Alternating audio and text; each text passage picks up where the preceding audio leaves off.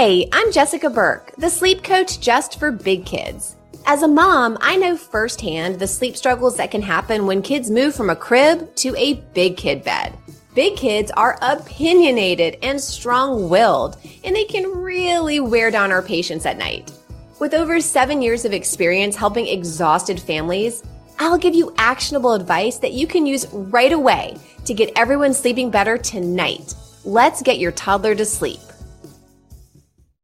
When you're looking for help getting your toddler to go to sleep, you want answers immediately. Like you want to know what you need to do right now, tonight, to help make things better.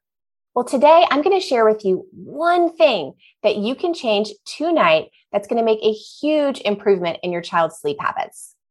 The advice I'm going to share with you today is the most impactful thing that you can do to improve your child's sleep.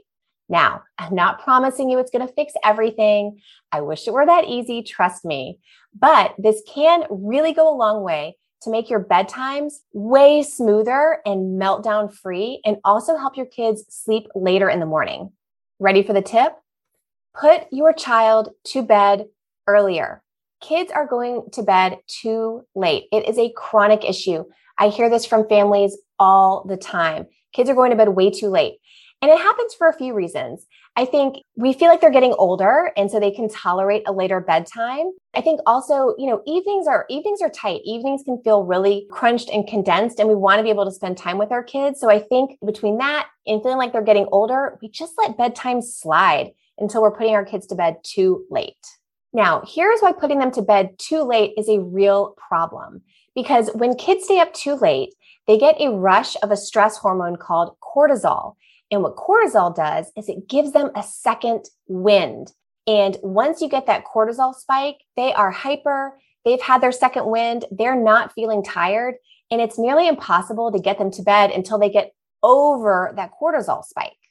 Now, I bet you've seen this cortisol spike in your own children. This usually happens around like after dinner around bath time where they start to get super hyper. They get a jolt of energy and you're like, oh my gosh, like it seems like they should be getting tired, but they're not tired. They're super awake. They're so awake. They're so hyper. There's no way they're going to settle down anytime soon. The truth is, you actually want to be getting your kids to bed before you see that hyperness, before you see that jolt of energy. Did you know that getting super hyper is actually a sign of sleepiness? It is. There's a saying when it comes to bedtime perfect timing produces no crying. Now, with our toddlers and our preschoolers, it's more like perfect timing produces less stalling, less nuclear meltdowns. But you really want to get your child to bed before you see that cortisol spike. That's why I call it the magic of the early bedtime, because once you find that right bedtime, it really is magic how much more quick and easy bedtime can be. All right. So how do you find the perfect bedtime? Well, what you have to do is you have to watch your kid like a hawk and look for the subtle sleepy signs that all kids give off. So let's take, for example, let's say that your, your son gets super hyper at 7.30 at night. And so you're used to putting him to bed around 8.30 once he seems to calm down. So what you actually want to start doing is you need to find the right time before 7.30 where he's actually tired and primed for sleep. So you get him to bed before he gets that 7:30 cortisol spike. So here's what you need to do. You're going to watch him and you're going to start watching around 6:30 and see if he gives off any any any subtle signs of sleepiness. So a subtle sign could be maybe he's just less interested in playing. Um, maybe he's less talkative. Maybe he starts to kind of hold his head and his hands a little bit, maybe at the dinner table, or or his body gets heavy where he's kind of like laying on the couch and he just seems a little bit lazy. Any of those are signs that he's starting to feel a little bit of tiredness. And so again, you're going to look for that before that 7:30 spike of energy. So look for those subtle signs. That's a clue that that is actually when his bedtime should be. These signs can be subtle, so you do have to watch for them. But now that you know what to look for and you know what time to look for them, I think you'll start to see some.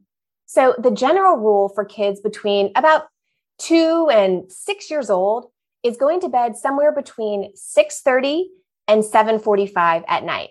depending on, you know, if they're still napping and depending on how well they're sleeping through the night, those factors go into determining the best bedtime, but that's what you're looking for, somewhere in that time range.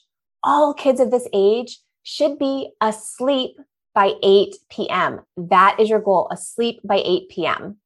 Let's go back to the example of the child who gets hyper at 7:30. So let's say you you look for some of these subtle signs that I mentioned and you're like, "Jessica, there are no signs. Like this kid is giving me no signs that they're ever tired." That's okay, and that's not that uncommon.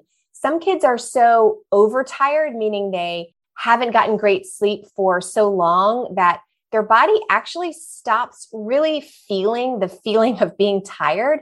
So they're kind of in like an overtired cortisol rush state all the time. And that's okay. So in that case, what you want to do is since you know that he kind of gets hyper around 7:30, just move bedtime back 15 minutes earlier. So if your normal bedtime was 8:30 after the cortisol rush, but you know he gets hyper at 7:30, you're actually going to move bedtime to 7:15.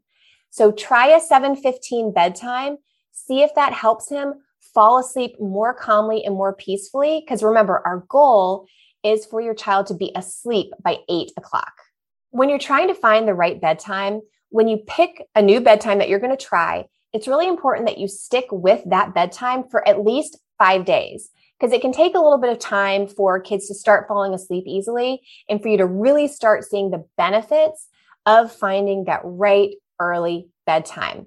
Now, what you're going to see when you find that right bedtime is number one, your kid's going to go to bed easier. Bedtime's going to be a little bit more peaceful because, again, their body is primed to go to sleep at that time and you're hitting the nail on the head. You're hitting bedtime right at the right spot. So it makes it easier.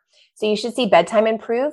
The second thing that you should see is your child may start sleeping later in the morning. This is something a lot of people don't understand. If you put your child to bed earlier, if you find that right bedtime for them where they're happily asleep before 8 p.m., a lot of times kids start sleeping a little bit later in the morning. So that's another benefit that you can look out for. All right, let me run through some common questions that I get about bedtime. So one thing I hear all the time is, my kid's bedtime is 7.30 or 7.15 or it is before 8 o'clock but they still don't go to bed easily and they're still waking up at 5 o'clock in the morning well, in that case, even though your bedtime was within the range that I said, remember the range is bedtime should be between 6:30 and 7:45, with the goal for them being asleep by 8 o'clock.